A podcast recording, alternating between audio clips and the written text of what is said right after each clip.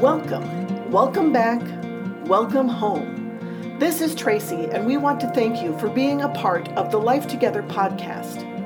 Before we get into this week's teaching, we want you to know that you matter to God and you matter to us. Life Together is a Wednesday evening gathering for worship, Bible study, and community here at Oak Creek Assembly of God in Oak Creek, Wisconsin.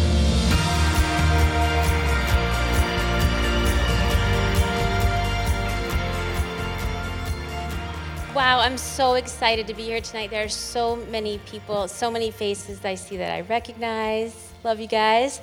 And for all of those who I don't recognize, we haven't met before, I'm so happy to see you here. It's great to meet you in this very impersonal way. I'm very sorry um, that we're not really actually meeting right now, but you understand what I'm saying.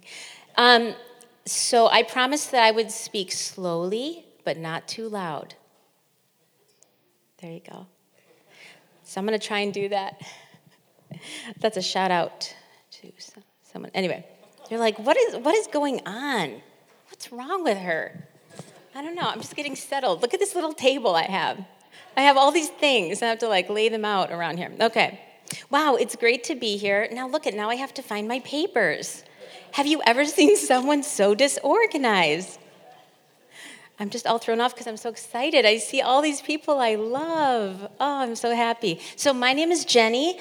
Um, my husband Tom and I are missionaries. This past term, we were in Brussels, Belgium, and Oak Creek Assembly is my home church. And I grew up like this when it was like just this part, and actually even before that, but that's going to make me sound really old, so I'm not going to talk about that. But um, I love this church, and it's where I came to know Jesus. It's where I was called to ministry. I got to sing with my friend Kelly. I'm not saying that I could do that now, okay? I'm just saying in the past, we got to sing in youth group and just all these places. I, I was raised here. And so it's really good to be back and good to be home. Um, my husband Tom is from the Chicago area, and we met in college. And um, well, before I even go on into, well, I can, come, I'll come back to that. Um, we have been married 20 years now. You're like, did she get married when she was eight years old? Yes. No, I didn't. That no, I was older. I just look young. I think. I hope. So we met in college, and we uh, our heart was always to do missions and go into ministry. So right out of college, we came to Wisconsin for a year. We helped at a church plant in Oconomowoc. Do you know people in the rest of this country like don't know how to spell that? It's true. They're like, "What did you just say?" And I'm like, "Oh, see, oh." so um, we have two kids. Our son Boaz is six years old, and he was born in Chicago. And our daughter Louisa is four, and she was born in Brussels. And they are just like a total, our total miracle. Um, when I was a child here at this church, I had childhood cancer and went through a transplant, and all of this, God totally healed me, um, except for this one thing that I couldn't have kids, and that was okay, and we were okay with that. And then, literally, after like 12 years of being married, out of the blue, I just one day really needed a hamburger. And it turns out I was pregnant. And that doesn't mean if you just need a hamburger that you're pregnant. But what I'm saying is that's what happened. And so um, my son Boaz was born, and God has blessed us with them. We love them so much. Um, we've been called to missions for a long time, like I was saying, since I was a kid. But um, one of the things that has been a constant, so we, we went into missions, um, it's been about 12 years now serving. We served in West Africa and, and then in Europe. And one of the things that has been this constant are these verses. So when we didn't quite know where we were headed, God put these verses on our heart. Isaiah 58, and it's verses that He has used to direct us and guide us in the work that we do wherever we go. Things like, um, sorry, I'm like so, just here I am. Wait, what am I supposed to say? Everyone now. Kelly. Okay, so wow, I'm really off tonight, but that's okay. I'm not, I'm not frazzled by this. And I'm like, the funny part is, I'm telling my own story right now. Isn't that weird? so, okay, here we go. Like things from Isaiah 28 a call to help break the bonds of injustice, a call to repentance, a call to humility, a call to feeding those who are hungry, clothing those who do not have food, providing homes for those who do not have homes. These are things that have challenged us and directed our work. And some of the most marginalized people in Europe are people who come, have come there seeking refuge. They have had to leave like everything that they know and come to a place where they have nothing and then are completely ostracized by the communities that they land in. And as you can imagine, it would be, I, mean, I can only imagine how awful that would feel to not be welcomed. Um, we believe that the church has this awesome opportunity to, be, to welcome and love people into community. Um, and I mean, look at this room, look at the community that you have in this church, look at what community you have to offer here. And churches have this amazing, beautiful community to offer to people who don't have that. And so we believe that the church in Europe, that that is the heart that God has for them. And another thing is that Isaiah 58 talks about being a light in the darkness. And Europe is, I guess you could say, like a spiritually dark place. I mean, people do not consider Christianity and faith to be relevant at all. Okay, it's like this, um, like the steam engine. You're like, what is she talking about now? The steam engine, I mean, can you like, maybe you've heard of it before? It's a train. You're like, that, yeah, cool. Like they used to use those a long time ago. Not really relevant to my life right now. I don't really think about steam engines a lot they don't even, like, I never see one on Instagram. They're irrelevant, and that's how a lot of people think about faith in Europe. It's just not a part of their life.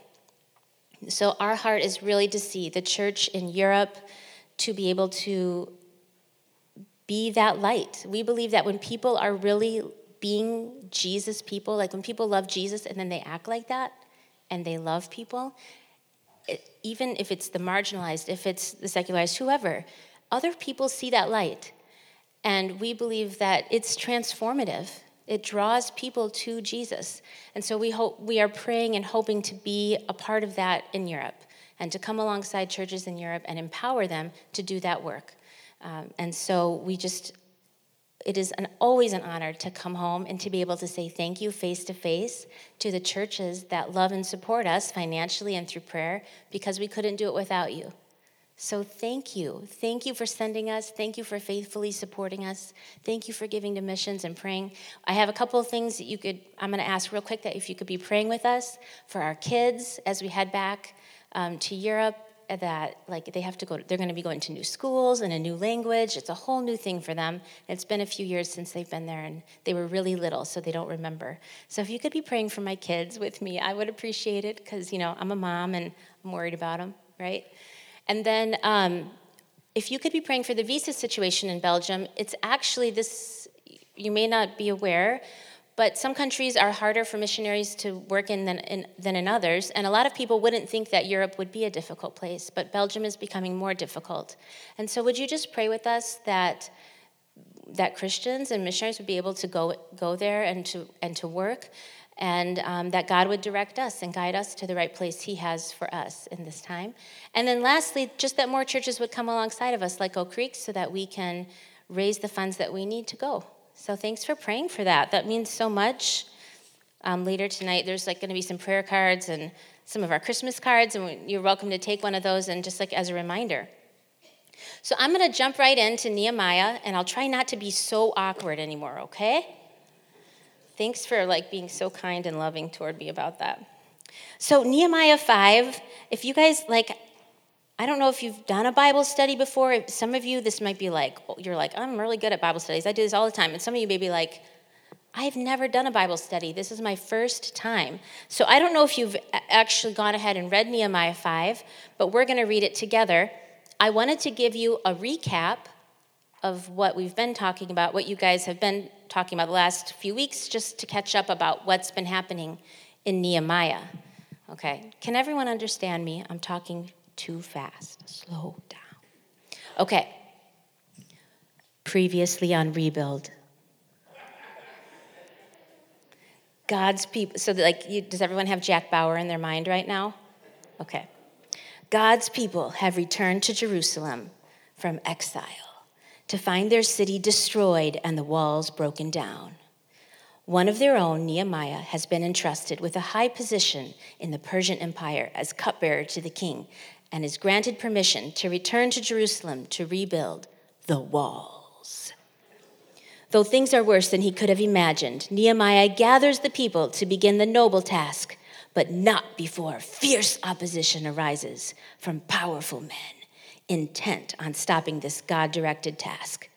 With the threat of imminent attack, the people take shifts to work day and night with a weapon at the ready at all times. Nehemiah 5.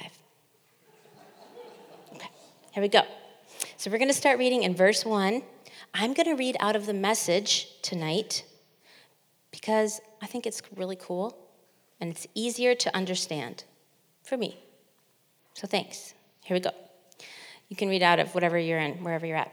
A great protest was mounted by the people, including the wives. Don't love that they had to add that separate. Just Jenni commentary there against their fellow Jews. Some said, We have big families and we need food just to survive. Others said, We're having to mortgage our fields and vineyards and homes to get enough grain to keep from starving. And others said, we're having to borrow money to pay the royal tax on our fields and vineyards. Look, we are the same flesh and blood as our brothers here. Our children are just as good as theirs, and yet here we are having to sell our children off as slaves. Some of our daughters have already been sold, and we can't do anything about it because our fields and our vineyards are owned by somebody else. This is not a good situation. We'll take a quick pause and talk about what's happening here it's really hard to imagine a more desperate situation than the way these people feel. They had just come back from living in exile, like they had to leave their country. They come back, their whole home is ruined and destroyed. They are the ones that have to rebuild it with their own hands. And then their very own people, mostly like nobles and officials, are totally taking advantage of them they are loaning them money. It's a famine, also, just to add to those. Does this feel like I'm like talking about life right now? All the things. It's a famine, and so they don't have enough food. And then these rich nobles and officials are coming in. They're saying, hey, we'll loan you the money for food, but we're going to give it to you at interest, so you're going to have to pay us back. Oh, and if you can't pay us back, then we're going to just take everything you own and if you don't have anything left to give us, we'll just take your children. So, this is a nightmare situation that they are living in. And they come to Nehemiah and talk to him about this. And actually, what they were doing was illegal, it was against Jewish law. So, in Jewish law, which we're going to find in books like Leviticus, um, and Deuteronomy talk about the Jewish law. And for instance, Leviticus 25 says, and these are like, this is God giving directions to his people on how to live. Take no interest from him or profit, but fear your God, that your brother may live beside you. You shall not lend him your money at interest, nor give him your food for profit.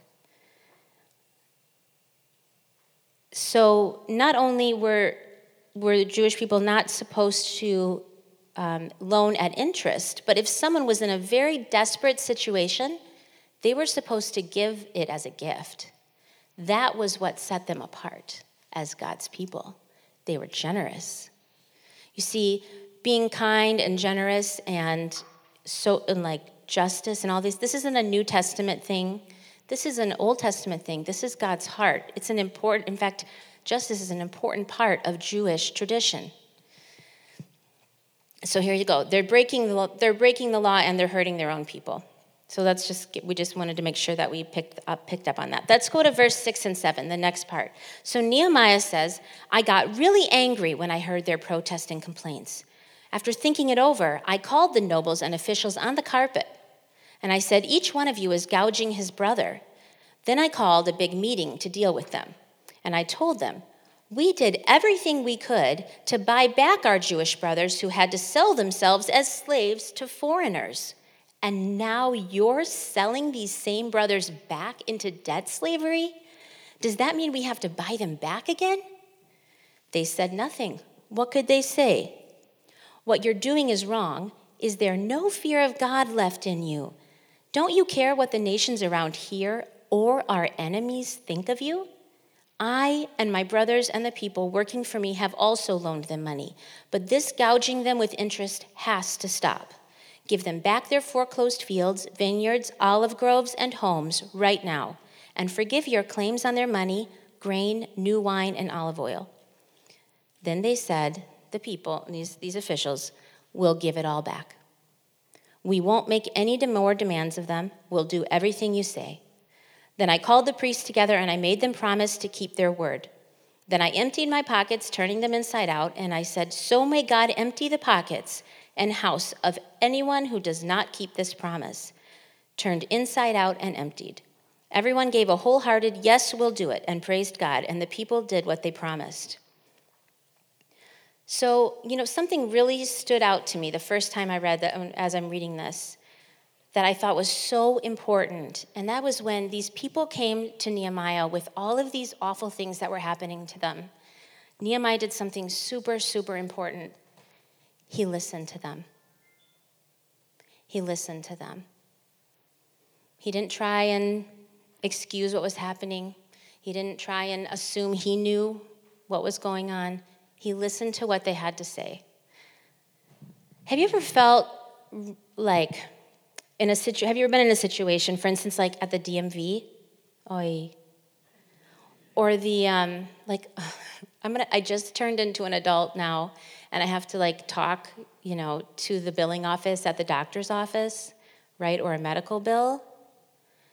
Have you ever felt like someone, like something unfair was happening, and you just needed someone to listen to you?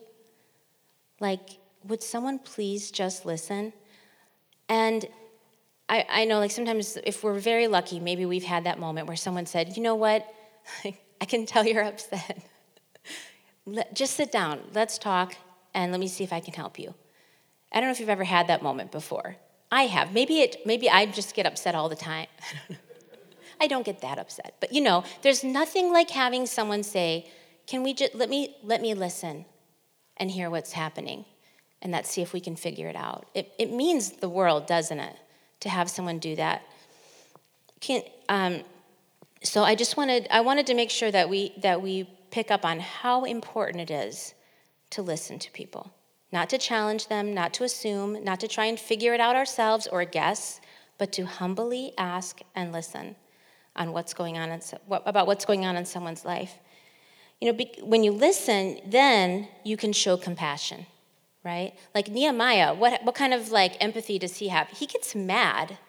People are being unjust. They are treating people poorly, awfully. And so he gets angry for them.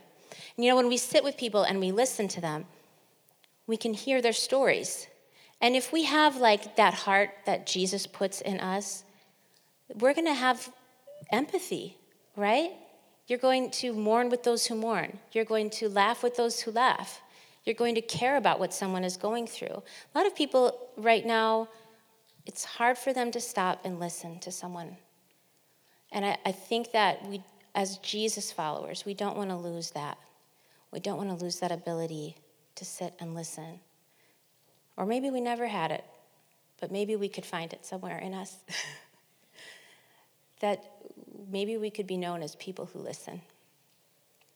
So Nehemiah gets mad and he has, he has compassion. Then he goes to these nobles and these officials and he accuses them of their wrongdoing. I really, um, you know, in, in the ancient world, apparently I, I read that giving loans, this was like, what they would do is they would charge like 50% interest on a loan. So for the Jewish people to not do that, to not give loans and to give give money and, and to give things out when people were in desperate times, it really set them apart. It made them God's people. It made a big difference. They, they acted different, they looked different. So then Nehemiah makes it official and he brings the, these people. So first he goes to them and he talks to them and says, You guys are really messing this up. And then he says, Whoa, whoa, whoa, wait. We're making this public. We're, this, is, this needs to be like a trial, right?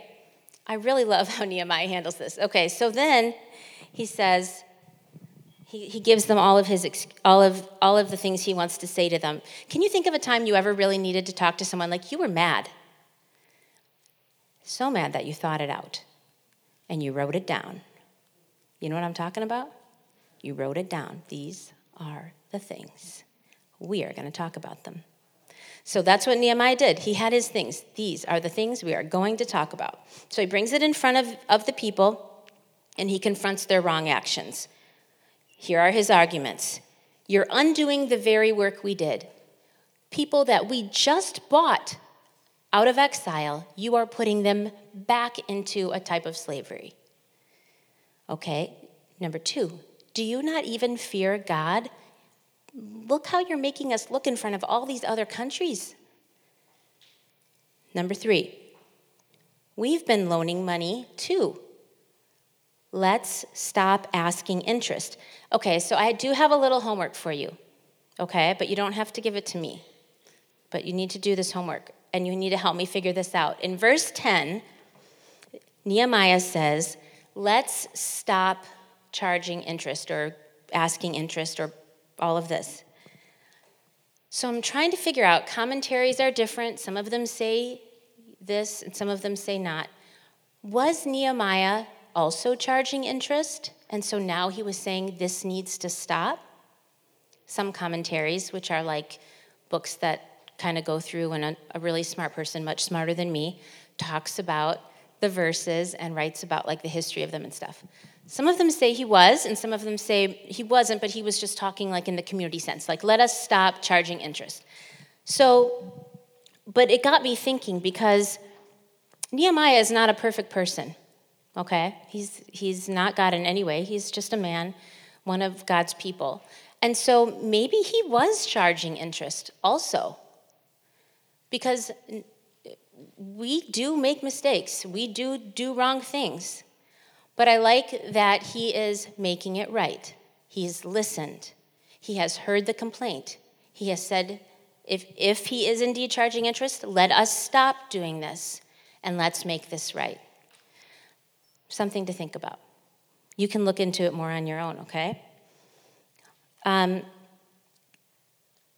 then he gives them a challenge to stop that stop this practice now and then he holds them accountable and i think this part is really cool he makes everyone empty out their pockets turn them inside out so they can't forget this and he says in front of all the people in front of all the priests and in front of god he says may this be what happens to us if we do not follow through on this. He holds them accountable because we all know sometimes we need someone to hold us accountable. He doesn't just say, Oh, we're going to do this good thing, we're going to make this right. He says, We're going to make this right before God, and may we all be held accountable to make things right.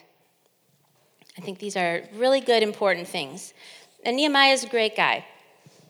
But I don't want you to think that the point of this is be like Nehemiah. That's cool. If you like Nehemiah, he's a cool guy. Can kind of be like him, okay? But really, when we read something in Scripture, if this is your first Bible study, when we read something in Scripture, do you know that all Scripture points back to one person? It points back to Jesus. And so let's find out how these Scriptures are pointing to Jesus. You want to do that? Guys, this is the part that gets me really excited. It's my favorite part of studying the Bible. You're going to be like, she is so weird. She's so nerdy. So here we go.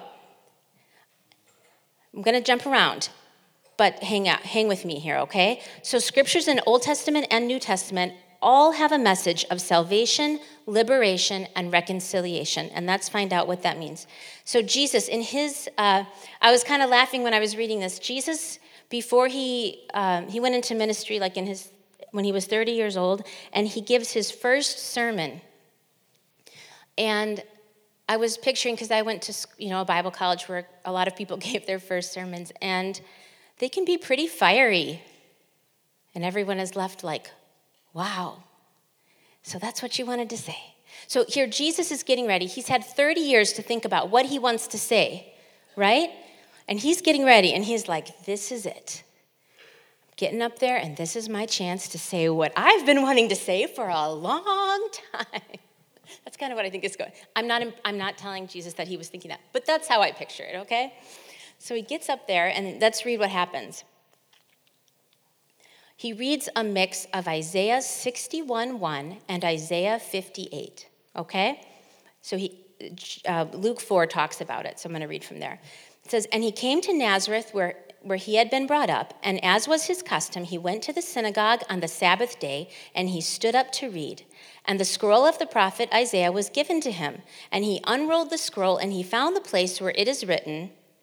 So imagine this he gets the scroll, he, he takes the mic, and he says, The Spirit of the Lord is upon me, because he has anointed me to proclaim good news to the poor. He has sent me to proclaim liberty to the captives and recovering of sight to the blind, to set at liberty those who are oppressed, to proclaim the year of the Lord's favor. And then he says, and this uh, basically he says, and this is being fulfilled right now. Basically, he says, Oh, that guy is me. Thanks, I'm out. Okay? And they're like, Did he just call himself God? I think, and they get really, really, really mad, okay? But yes, that's exactly what Jesus was doing. He was saying, I am the one who gives good news to the poor. I am the one who brings liberty to captives. I am the one who brings recovery of sight to the blind, to set at liberty those who are oppressed. Jesus is the fulfillment of these things. He is the liberator. He is the healer. He is the redeemer. And He's the one who ultimately sets things right. He is concerned with justice and true freedom. Jesus, whose heart purpose is for the poor and the oppressed. He doesn't just stop unjust things. He doesn't just say, like, oh, stop doing that. He goes full circle and he makes it right. He redeems things all the way. This is how Jesus works. He brings healing and change to individuals' lives, to our lives, to our families, to our communities, all the way, full circle. Sometimes it gets like stopped here. That's the painful part, right? But God wants to bring it all the way back. He wants to bring healing. I um, have, this is a topic that has really been on my heart the last few years. Uh, and um, I wanted to read one of the couple of the books I've been reading right now, but one of them I wanted to quote from is a book I think that's really important. Both of these are so important right now. But Esau McCaulley, he's a professor at Wheaton College near where I live. He wrote the book Reading While Black. I highly recommend it. It's an important book for us right now. But he talks about these verses and when Jesus reads this. He says that Isaiah 58 and Isaiah 61, that area, it lamblasts a fake religiosity more concerned with ritual than transforming the lived situation of the poor. According to Isaiah, true practice of religion ought to result in concrete change. The breaking of yokes. He does not mean the occasional private act of liberation, but to break the chains of injustice. What could this mean other than a transformation of the structures of society that trap people in hopelessness? Jesus has in mind the creation of a different type of world. That's who Jesus is. He wants to see people truly set free. One of the questions for our Bible study this week was Does injustice exist within the body of Christ? And history would say yes, it has. The church has not always helped people, has it? We are all painfully aware of that. And sometimes people would just rather ignore that. But I think that if we, always, if we ignore things, they can't heal, right? If we always ignore things, if we push them under the rug, they just kind of like fester and get gross, and they can't heal. Um, so, you know, one of the books I love, another one here I have with me, The Color of Compromise, it talks about the history of the church. It it's, an, it's also a really important book. And, and there are a couple of things that are in the history of even that I can think of that would have been in the last few hundred years, like hundred of years or more. Um, one of them is, maybe you've heard of it, the practice of redlining, where communities were drawn on maps by realtors and by companies to redline communities and to show where property that would be worth more money than other places. And it really divided our country. It was very, it was a very like divisive tool used to promote racism in our society, and a lot of people made a lot of money off it. And a lot of people were very hurt by it for many generations to come, still to this day. Families that could have been, had a lot more, do not because of that. In the Pentecostal church, I don't know if you know this, but our church, and it's obviously it's an Assemblies of God church. It's part of the Pentecostal movement. It started in the early 1900s in a place called Azusa Street, which is in which is in Los Angeles. It was a revival that happened there, um, like a prayer meeting, and it was led by a black pastor by the name of William Seymour, who had a passion to see the Holy Spirit move for today, and it was really, uh, really uh, nothing like it in hundreds and thousands of years that had happened before you know before the holy spirit had come the first time. And so he they were praying and it was a really beautiful thing. It became they actually met at a church called i believe the african episcopal methodist church or something like this. So it was a black church and people from all different races came and worshiped together and sought the holy spirit and that happened there. It was a really beautiful thing but over time it started to divide and it became it, it became segregated just like so many of the denominations in our country these days and even to this day the pentecostal church is just the same as any other denomination. It can be very segregated in many parts of our country and in many churches. There's also um, white flight. I, don't, I heard about this in college for the first time. It was the practice of people leaving the city um, leaving the city to go to more affluent neighborhoods and leaving the cities without many of the things and resources that they needed to continue. Left a lot of families from all different races, but mostly white people moved to the, to the suburbs, and black families and other races were left in the city. And it like took, very unfairly, a lot of things with them, including churches. A lot of churches left the city at that time. This was like in the 50s and 60s and the 70s. I know of a church, put it out there just somewhere.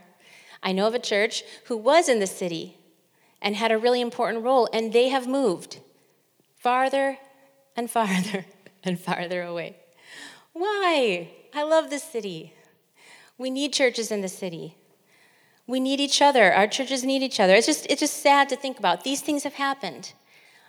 And if we ignore that they've happened, we can't heal them. We can't make them right. So what it's I like to say it's good to listen. Sometimes picking up a book is, is a way to listen to see what are the things that have happened. Maybe they're in our history, maybe they didn't happen in our lifetime, but they happen. And how can we be a part of seeing these things healed in our generation? How do we respond to accusations of injustice in the church? Do we listen and admit where we failed? Can we repent and make things right? You know, as Jesus people, we are truly free to walk in love and grace and humility. We are even free to be able to say, I was wrong. And Jesus covers that. And I think that's the most beautiful thing to be able to say, I'm sorry. Please forgive me. I was wrong. Jesus people can say that. A lot of other people can't. But we are free we have this amazing freedom to be able to say that. Before we leave, I want to read real quick from Isaiah 58, where Jesus read, because it brings this full circle. And I'll let you guys can finish the rest of, of Nehemiah chapter 5. He basically was a very generous guy and took care of a lot of people, and that was really awesome. But I want to come back to Jesus real quick in Isaiah 58 and read some of the verses because they're going to bring this back full circle and you're going to hear Nehemiah. And I'm going to go like this, really excited, so you're going to know, okay, that's the part that's about Nehemiah. Okay, Jenni, we get it. Okay. So here we go Isaiah 58, verse 6. Is this not the fast that I choose, to loose the bonds of wickedness, to undo the straps of the yoke, to let the oppressed go free, to break every yoke? Is it not to share your bread with the hungry and to bring the homeless poor into your house?